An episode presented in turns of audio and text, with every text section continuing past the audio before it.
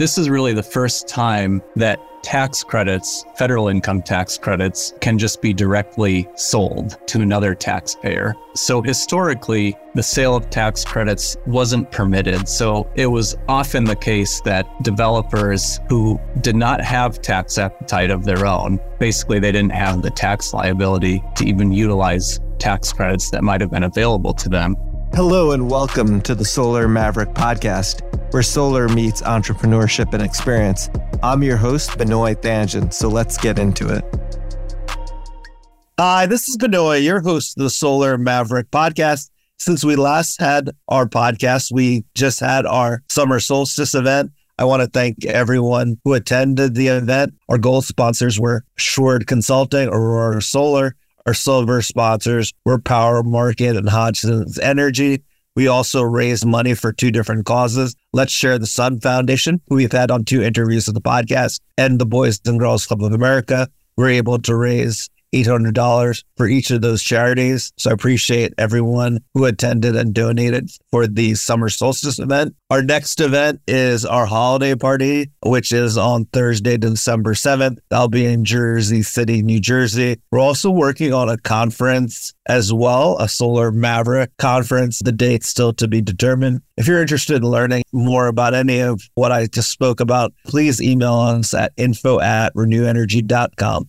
That's info at reneuenergy.com. I'm really excited on this episode of the podcast to have Adam Schurle from Foley and Lardner. He's a tax partner, and we focus on the transferability guidance that the IRS has provided with the Inflation Reduction Act. Really, what's exciting about this, before it was large corporations and banks that were able to take advantage of having a tax liability and basically lowering their taxes through the investment tax credit. But this now allows pretty much anyone who has a tax liability in the US to incentivize them to invest in renewable energy projects and obviously lower their tax bill. So this is really exciting stuff. And this is why on this episode of the podcast, we're focused just specifically on the transferability guidance because it's something that I've actually been getting so many questions about. And I'm actually very interested in it as well. Thank you, Adam, for providing some of the preliminary guidance that the IRS has provided. Obviously, it's still not finalized. So you'll see Adam will talk about certain aspects we're still waiting for guidance for, but a lot of the major guidance has been provided to date. I really appreciate Don Curry, who's a Solar Maverick listener who made the introduction. He's a mutual friend of Adam and I. So definitely, if you want to be a guest or know of a good guest, contact us. And Don and I have known each other for a very long time, and he provides a lot of great feedback to me on the podcast. I hope you enjoyed this episode of the Solar Maverick podcast. Let's get into it. Hi, this is Benoy, your host of the Solar Maverick podcast. I'm really excited on this episode of the podcast to have Adam Schurle. He's a tax partner with Foley Lardner. Adam, welcome to the podcast. Thank you, Benoy. It's great to be part of the podcast. Yeah, enough. I'm excited to have you. The Inflation Reduction Act and IRA, we're finally getting guidance on a lot of the major tax code related to renewable energy development and the incentives related to tax policy. What I like about this is that you're going to actually focus on the transferability aspect, which we'll get into. But I think it would be very helpful for our audience, our listeners who we call Mavericks, to tell us more about you, your background, and about Foley Lardner if they don't know the company? Yeah, absolutely. So Foley and Lardner is a law firm based in the United States. We have over 20 offices around the country and we have a few international offices. One of our main focuses as a law firm, we are a general business and litigation firm with broad-based practice, but one of our main focuses is our energy sector. And that energy sector focuses on both traditional energy sources, renewable energy sources and energy transition. So our energy group is several hundred attorneys within our firm in the energy group. We represent clients in all matters of energy related transactions in the energy sector, including representing clients in litigation matters in energy related transactions. My own practice is tax practice. I'm a tax partner, as you mentioned, out of our Milwaukee office. I focus on assisting clients including investors, sponsors, and developers on structuring transactions to utilize federal income tax credits, primarily investment tax credits for solar, wind, and other types of renewable energy projects, as well as production tax credits and tax credits related to other types of climate change issues, such as 45Q carbon sequestration tax credits. I've been doing this my entire career, so over 10 years, uh, focusing on tax aspects of energy related transactions. And that's obviously a very valuable experience. Basically, the federal tax code is what incentivizes energy projects and renewable energy projects and the 1603 cash grant and then the investment tax credits in the US have led to a substantial construction of renewable energy projects, specifically wind and solar. The great thing about the IRA is that there is other technologies that are being incentivized more.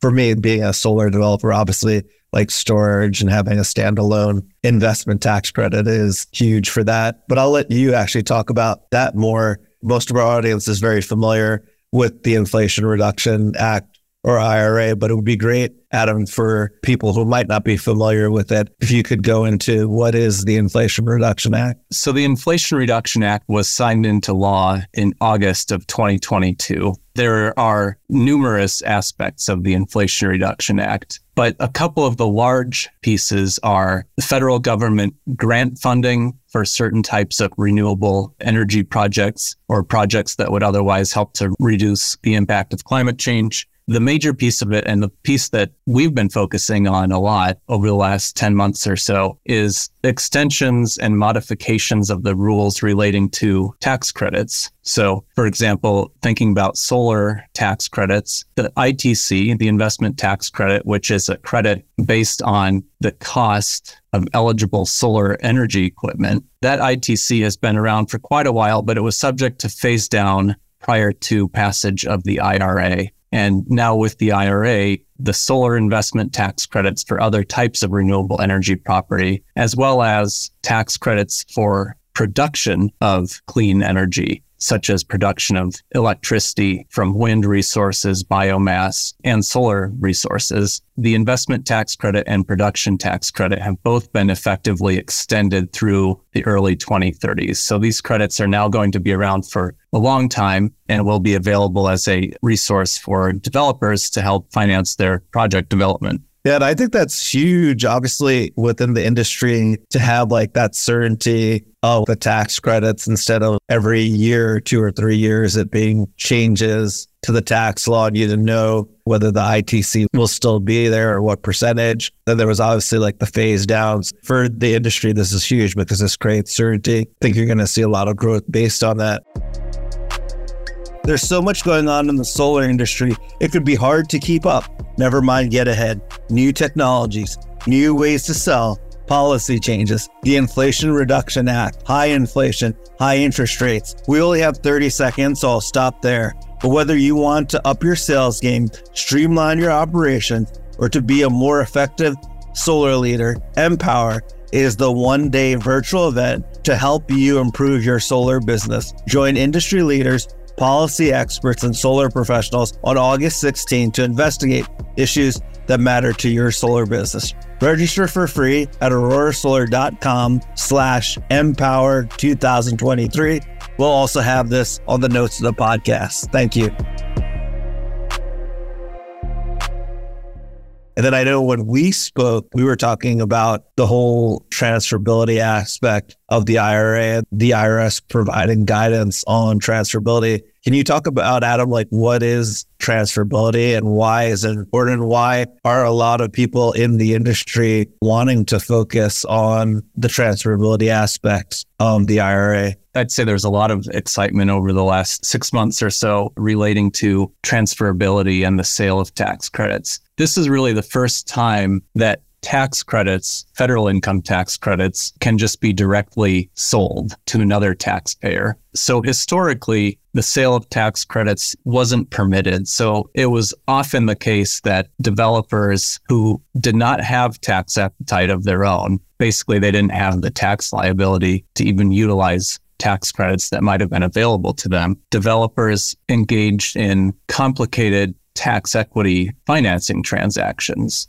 such as partnership flip transactions, sale leasebacks, inverted leases with third party investors who were able to utilize those tax credits. If we just take an example of a sale leaseback, a developer in that structure who built a solar facility that was eligible for a 30% credit based on the basis of the solar facility. In that structure, a developer who couldn't utilize the tax credit might enter into a sale leaseback transaction where the project is sold to an investor who owns the project and then the project is leased back to the developer. In that scenario, because the investor is the owner of the project, they'd be the party entitled to claim tax credits all of those tax equity financing transactions, I think, still have a place going forward. But the ability to directly sell tax credits, I think, gives developers another tool in their toolbox for how they're going to think about financing development of their projects. That is huge. I mean, I've worked on obviously structuring these transactions from a financial perspective. And usually, obviously, you had very big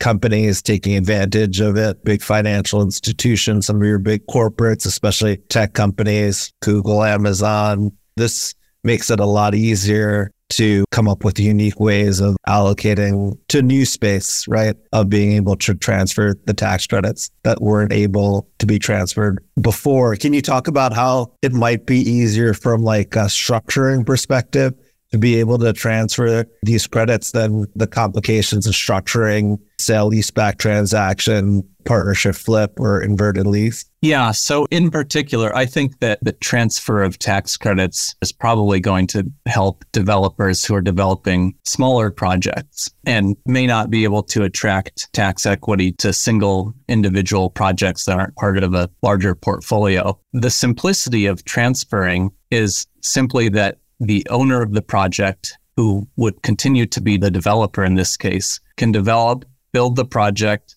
place it in service, continue to own the project, and simply enter into a tax credit purchase and sale agreement to sell the tax credits that they otherwise would have been entitled to a buyer who has the tax appetite to use the credits the market is kind of still coalescing and forming around exactly what the sale of tax credits will look like and how these documents are going to look. But I think it's safe to say a developer, it should be simpler and kind of more straightforward, fewer transaction costs for developers to sell tax credits than entering into larger tax equity structures. Tax equity investors, because it's so expensive to structure these deals, they would have 50 or 100 megawatt just minimums as the industry got bigger to be able to do a tax transaction. Obviously, there are companies out there doing smaller, but that is really a game changer when it comes to being able to have smaller projects and to transfer the tax credits and the simplicity of it. So that's really exciting.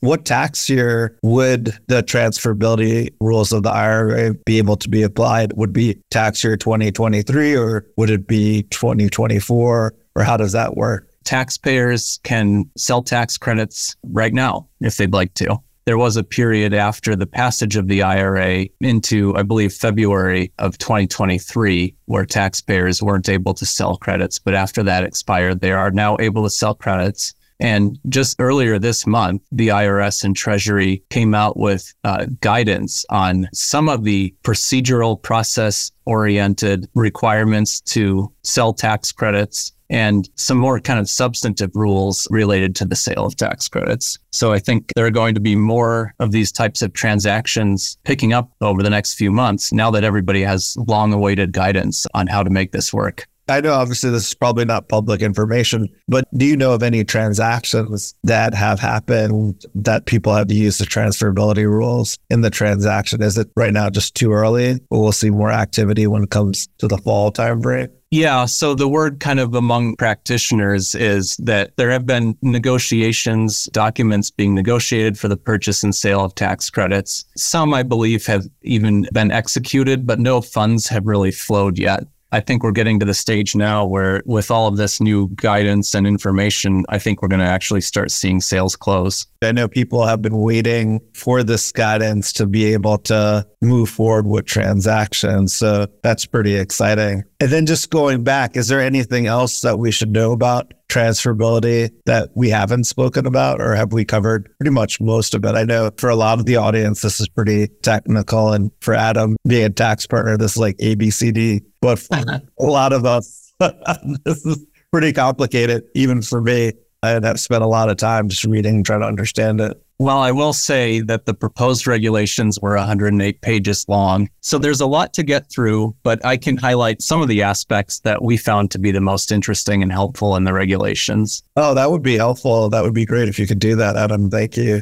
Yeah, so I should take a step back. Investment tax credits, such as the tax credit available for solar projects, which is generally 30% as long as you satisfy the prevailing wage and apprenticeship requirements, those credits may be sold. Production tax credits, which are credits based on the production of electricity at a solar or wind or other type of renewable energy facility. Those can be sold. Carbon sequestration tax credits under 45Q can be sold. And then there are manufacturing tax credits for the manufacture of renewable energy property under 45X that can be sold, clean hydrogen tax credits, as well as several others. The key piece in selling tax credits is that they need to be sold for cash and the regulations make clear that cash means US dollars, wire transfer is okay, money order is okay, but no other type of property can be exchanged for the sale of tax credits. No multiple transfers are allowed. So once somebody buys a tax credit from the project owner, the buyer can't turn around and sell the tax credit again. That's a good thing to know. Yeah, but the guidance does permit brokers. So you can go out there and use a matchmaker to find uh, tax credit sellers and purchasers if you're in the market, which I think is going to be helpful and will help to grease the wheels in this market.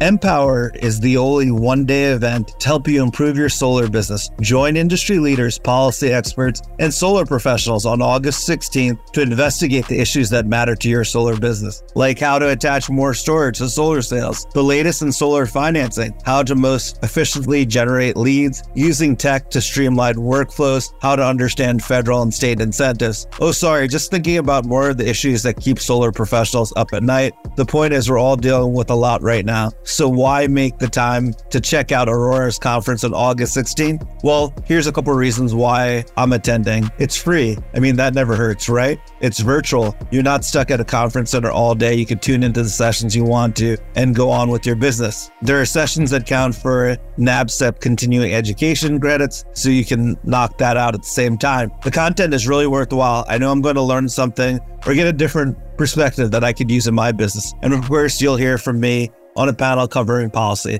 So I hope you'll be there on August 16th. You could register at Aurora Solar slash Empower 2023. It'll also be in the notes of the podcast. Thank you.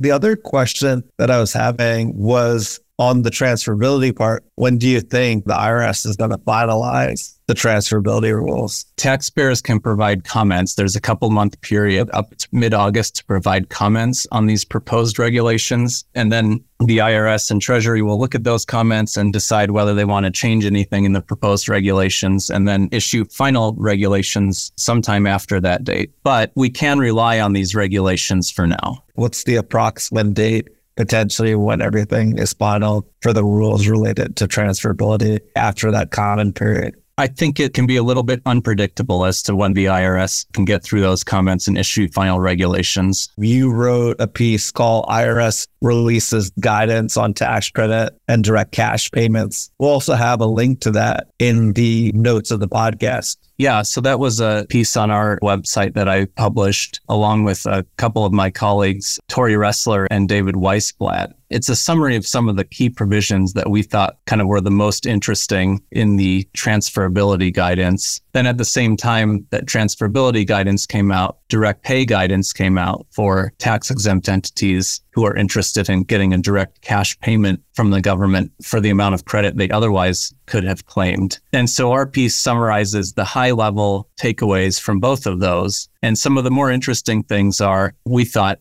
recapture So the ITC investment tax credit can be recaptured if the party claiming the credit, for example, sells the project within five years after placed in service. The interesting thing about recapture of the credit in the tax credit sale context is that the buyer of the tax credit would actually be responsible for payment of any recapture amount the owner of the project, the person who sells the tax credit, has to keep the buyer informed of whether a recapture event has occurred. But it is the buyer's responsibility as between the buyer and the IRS. The interesting thing about the guidance is that it does expressly permit indemnifications between buyers and sellers of tax credits so that a seller may be required to indemnify a buyer of tax credits if the seller causes a recapture event. Yeah, that's one of the most interesting pieces I got out of this guidance. Yeah, that is a huge piece. And it sounds like the IRS is seeing what was there in the past with the investment tax credits and the issues that people were having within investing in these type of projects and then adapting the tax code to be more flexible, which is exciting to hear. Yeah, absolutely. You know, a couple of the other things that we thought were really actually very helpful in the guidance. There's a lot that's process oriented, requiring sellers of credits to register with the IRS. And then any buyer of the credits has to use that seller's special registration number that they receive in claiming the tax credits. And then other process oriented things are details on the types of information and filing that has to be done by both the seller and buyer of credits. But then one of the other more interesting aspects of the guidance is related to excessive credit transfers.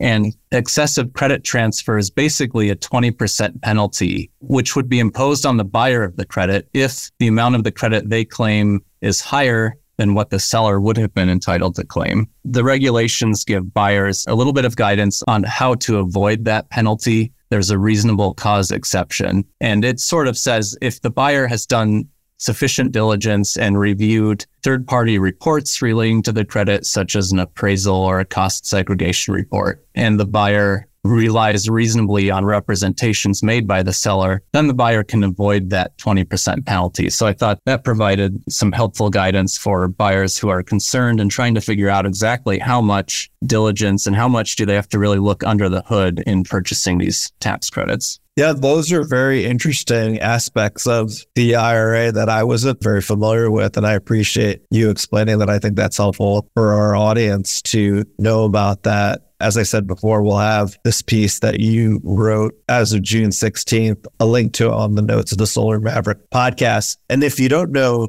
Foley Lardner has their own podcast. It's called Powered by Foley. Adam, can you talk about the Powered by Foley podcast? Yeah, thanks, Benoy. So, Powered by Foley is our renewable energy team's podcast. It is run by my colleagues, David Markey and Joel Meister, who do a great job keeping up to date on key issues of the day in the renewable energy sector as well as energy transition. So it's a pretty broad based podcast and is really entertaining to listen to because they'll talk about all kinds of things from labor and employment issues, tax issues, environmental issues, general market trends, lending trends in the energy industry. So anybody who's really interested in developing renewable energy projects and is in this sector, it's a good podcast to listen to being a developer, I really like the last podcast that you mentioned, which was challenges in energy project development that came out in May. And so like everyone will have like a link to their podcast as well in the notes of the Solar Maverick podcast. This has been a really